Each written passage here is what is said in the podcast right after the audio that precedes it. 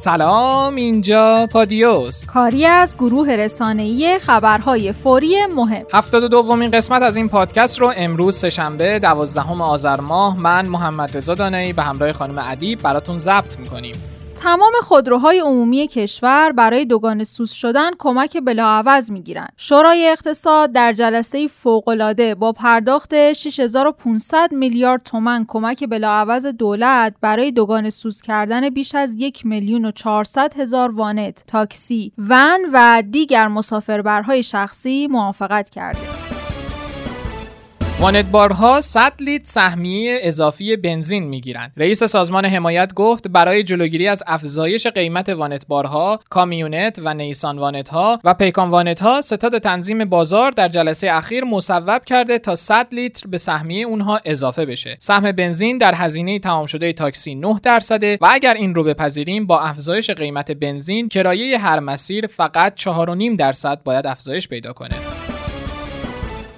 هیچ مجوزی برای خودرو آبسوز صادر نشده و گول این کلاهبرداری بزرگ رو هم نخورین. مدتیه که تبلیغاتی در زمینه آبسوز کردن خودروهای سواری صورت گرفته و سایتی هم در این زمینه برای ثبت نام ایجاد شده. در این سایت ادعا شده که با خریداری و نصب تجهیزاتی به قیمت 4.5 میلیون تومن میشه یه خودرو رو آبسوز کرد و دیگه هم نیازی به استفاده از سوخت بنزین نیست. قبل از این امیر حسین کاکایی عضو هیئت علمی گروه مهندس مهندسی خودرو دانشگاه علم و صنعت در این رابطه اظهار کرده بود که این موضوع پایه‌ای در علم داره اما کاربرد روزمره نداره و زمانتی هم برای اون وجود نداره. بنابراین به مردم توصیه می‌کنیم که به هیچ وجه گول این تبلیغات رو نخورن. کسانی که ادعا می‌کنن خودروهای آبسوز دارن در هیچ یک از مراجع معتبر صنعتی و رسمی کشور مورد مطالعه قرار نگرفتن و حتی توی کشورهای پیشرفته مثل آمریکا هم نمونه خودرو خودروی آبسوز وجود نداره. برای ما عجیبه که اصلا چجوری اجازه تبلیغات چنین ادعاهایی داده میشه. به گفته این استاد دانشگاه جایگزین کردن سوخت با آب بعد از مدتی به تمام اجزای داخلی موتور و خودرو آسیب می‌زنه و باید مبلغ کلانی خیلی بیشتر از هزینه سوخت و بنزین هزینه تعمیر ماشینشون کنن و حتی قید ماشین رو کلا بزنن. در این شرایط هم سازمان ملی استاندارد ایران اعلام کرده که هیچ مجوزی در زمینه تجهیزات آبسوز کردن خودروها صادر نکرده.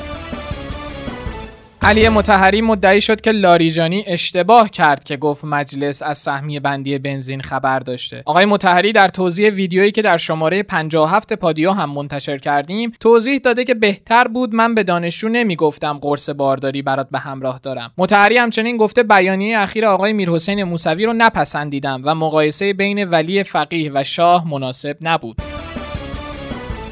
شهروندانی که در نارامی های ناشی از تغییر قیمت بنزین اموال خصوصیشون از بین رفته و خسارت اونها محرز و مستدله به فرمانداری ها مراجعه کنند. تقیزاده معاون سیاسی استانداری تهران در پاسخ به سوالی مبنی بر اینکه کدوم شهرستان بیشترین خسارت رو داشته گفته که با توجه به بازدیدایی که از شهرستانهای قدس، اسلام شهر، ربات کریم، شهریار، ملارد، بهارستان و قرچک داشتم به نظر می‌رسه شهرستان بهارستان بیشترین خسارت رو در اختشاشات اخیر داشته.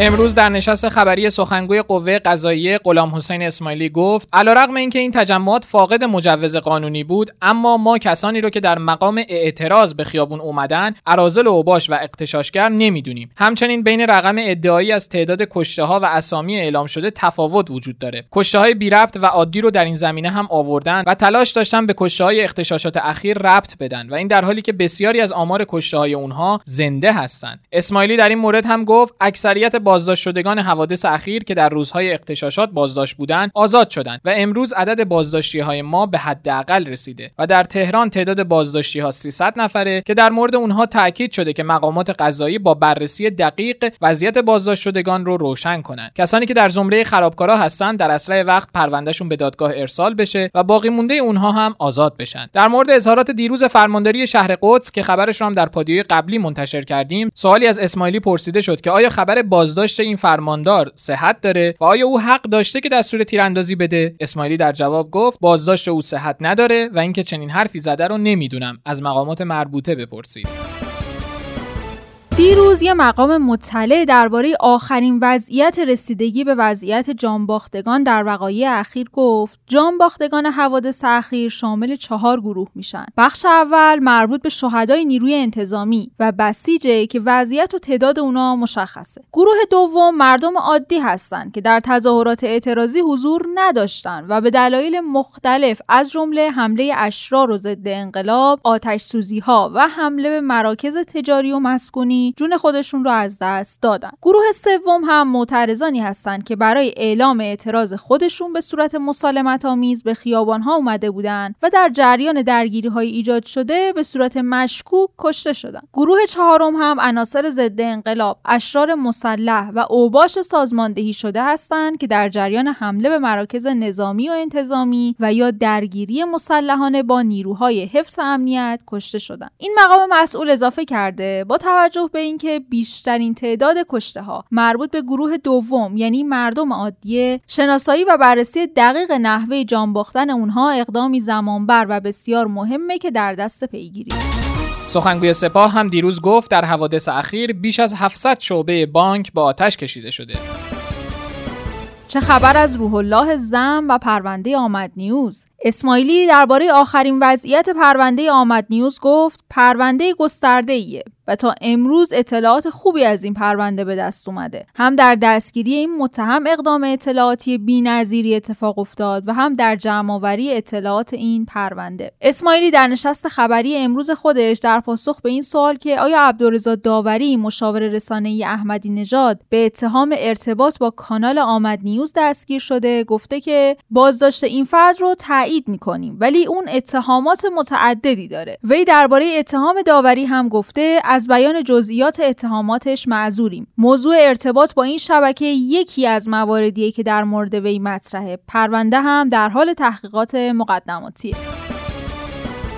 اینترنت موبایل در سیستان و بلوچستان همچنان قطعه. اگرچه با برقرار شدن آرامش در کشور اینترنت ثابت و همراه به صورت تدریجی در استانها متصل شده اما بعضی شهرهای استان سیستان و بلوچستان هنوز هم از دسترسی به اینترنت محروم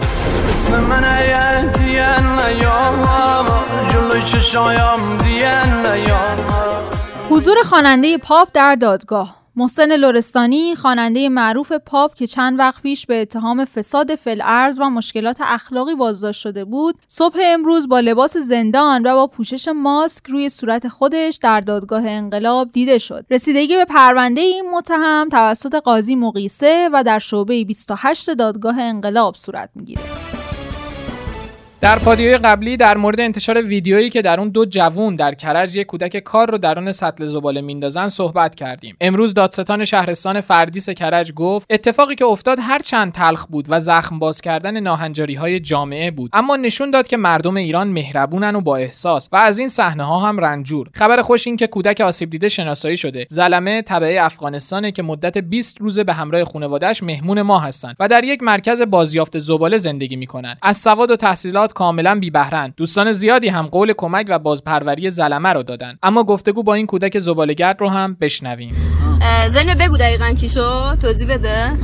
مرام گیری خوندم توی سر از سر و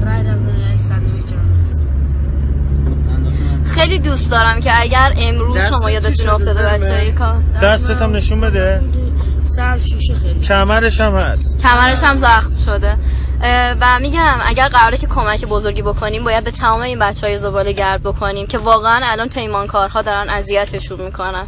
متوقع داریم که حمایت اساسی بشه و من هر کسی هم که خواستش با این بچه ارتباط بگیره حتما باید از طریق مؤسسه باشه نه؟ و اجازه نمیدیم که دیگه اذیت و آزاری براشون پیش بیاد.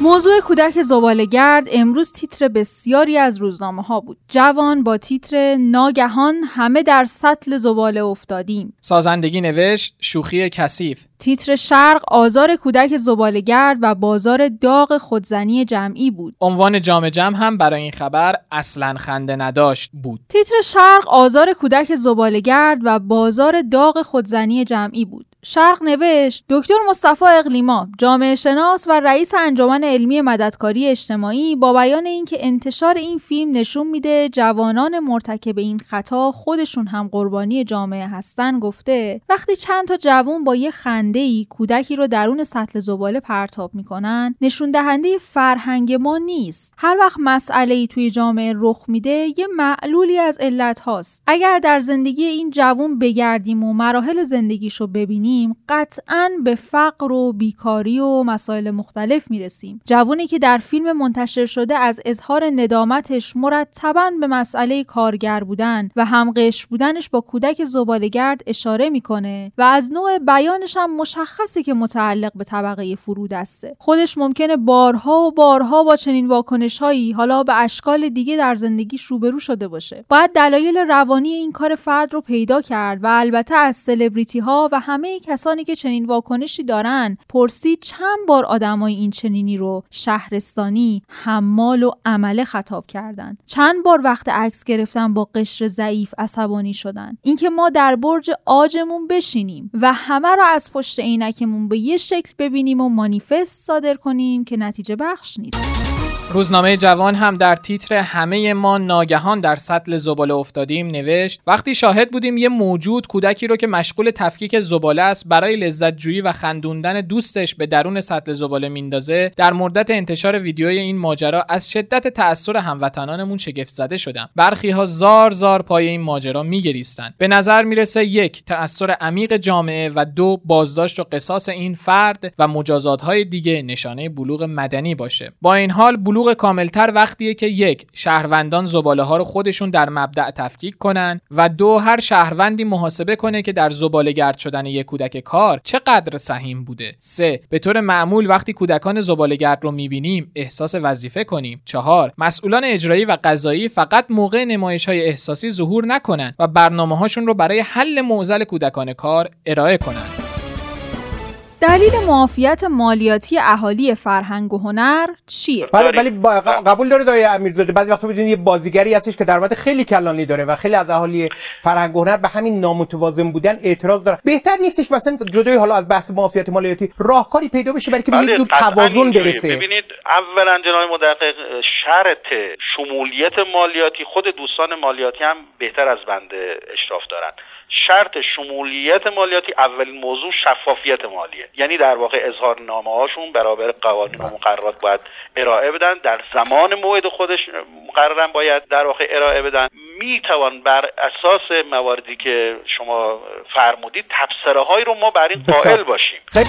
آیا معافیت بازیگران میلیاردی از مالیات عدالت مالیاتیه؟ این تیتر روزنامه جمهوری اسلامی بود. این روزنامه نوشت نکته مهمی که در این موضوع مورد قفلت قرار گرفته تفاوت میان فعالیت هنری با افرادی که تحت عنوان هنرمند در فیلم های سینمایی یا مجموعه های تلویزیونی بازی می‌کنند. عنوان صحیح این افراد بازیگره کسانی که هم شهرت دارند هم ثروت و هم در پاره موارد قدرت. قرار گرفتن این افراد در فهرست مشمولان معافیت مالیاتی اولا ظلم به انتشاراتی ها مطبوعات و مؤسسات هنریه و ثانیا ظلم بیشتر به کارمندان و اقشار متوسطی از قبیل کسبه جز که طبق قانون باید مالیات پرداخت کنند. در حالی که اکثر بازیگران با استفاده از عنوان هنرمند از پرداخت مالیات درآمدهای کلان معافند.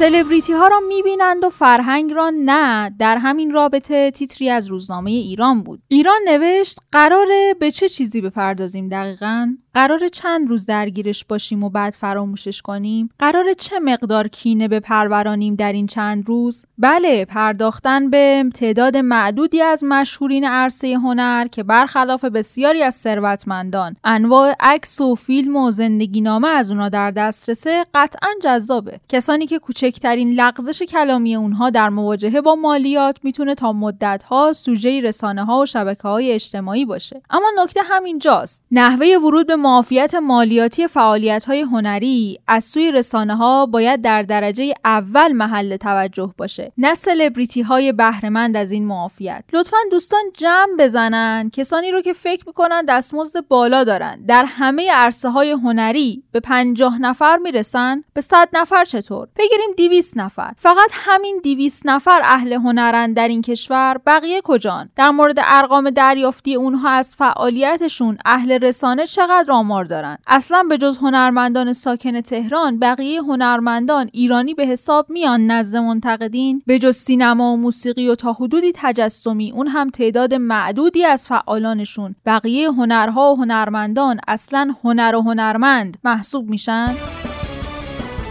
جهانپور رئیس مرکز روابط عمومی و اطلاع رسانی وزارت بهداشت در مورد آنفولانزا این روزها توضیحاتی داد. از ابتدای موج جدید آنفولانزا تا این لحظه تا شنبه هفته جاری ما حدود 56 نفر از هموطنانمون رو به خاطر ابتلا به آنفولانزا از دست دادیم که اغلب این عزیزان البته یا متعلق به طیف سنی دو طرف طیف سنی بودن و یا اینکه اغلب از بیماری های زمینه بیماری قلبی ریوی و یا بیماری هایی که مستلزم در دریافت برخی داروها از جمله داروهای سرکوب کننده سیستم ایمنی بود رنج میبردن و با شدت و عدتی که آنفولانزا در فصل جدید اون در کشور داشته و شروع زود هنگام اون که حداقل دو تا سه هفته زودتر از روال سالهای قبل آغاز شده پیش بینی میشه که در صورتی که این روند ادامه پیدا کنه ما در هفته آینده ممکنه که وارد یک فاز اپیدمیک یا همهگیری بشیم و بله. لذا هشدارهای لازم آموزشهای لازم در خصوص رعایت نکات بهداشت فردی و عمومی در این خصوص مکررا از طریق رسانه های عمومی به اطلاع مردم عزیزمون می‌رسه. ما امیدواریم که بعد از نمودار سعودی رشد آنفولانزا در دو سه هفته آینده بعد از سه هفته آینده انشالله با یک روند نزولی مواجه باشیم. در مورد آنفولانزا عزیزان عنایت دارند که به حال آنفولانزا اگرچه واکسن آنفولانزا در دسترس بوده و هست ولی هیچ مسئولیت قطعی رو ما در آنفولانزا نداریم. هیچ واکسن بله. قطعی برای اینکه کاملا بتونه در مقابل آنفولانزا افراد رو ایمن کنه. قاعدتا نداریم.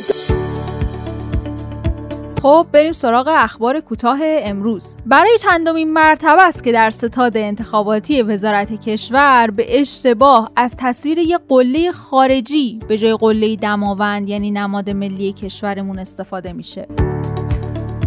عضو هیئت مدیره بانک ملی اعلام کرده که زمانی که سیستم رمز دوم پویا راه اندازی بشه قطعا جرم های فیشینگ و تخلیه حساب به شدت کاهش پیدا می‌کنه. همچنین نرم افزار تولید رمز یکبار مصرف بانکی به صورت آفلاین و بدون نیاز اینترنت رمز تولید می‌کنه. تولید و نصب این نرم افزار هم کاملا رایگانه.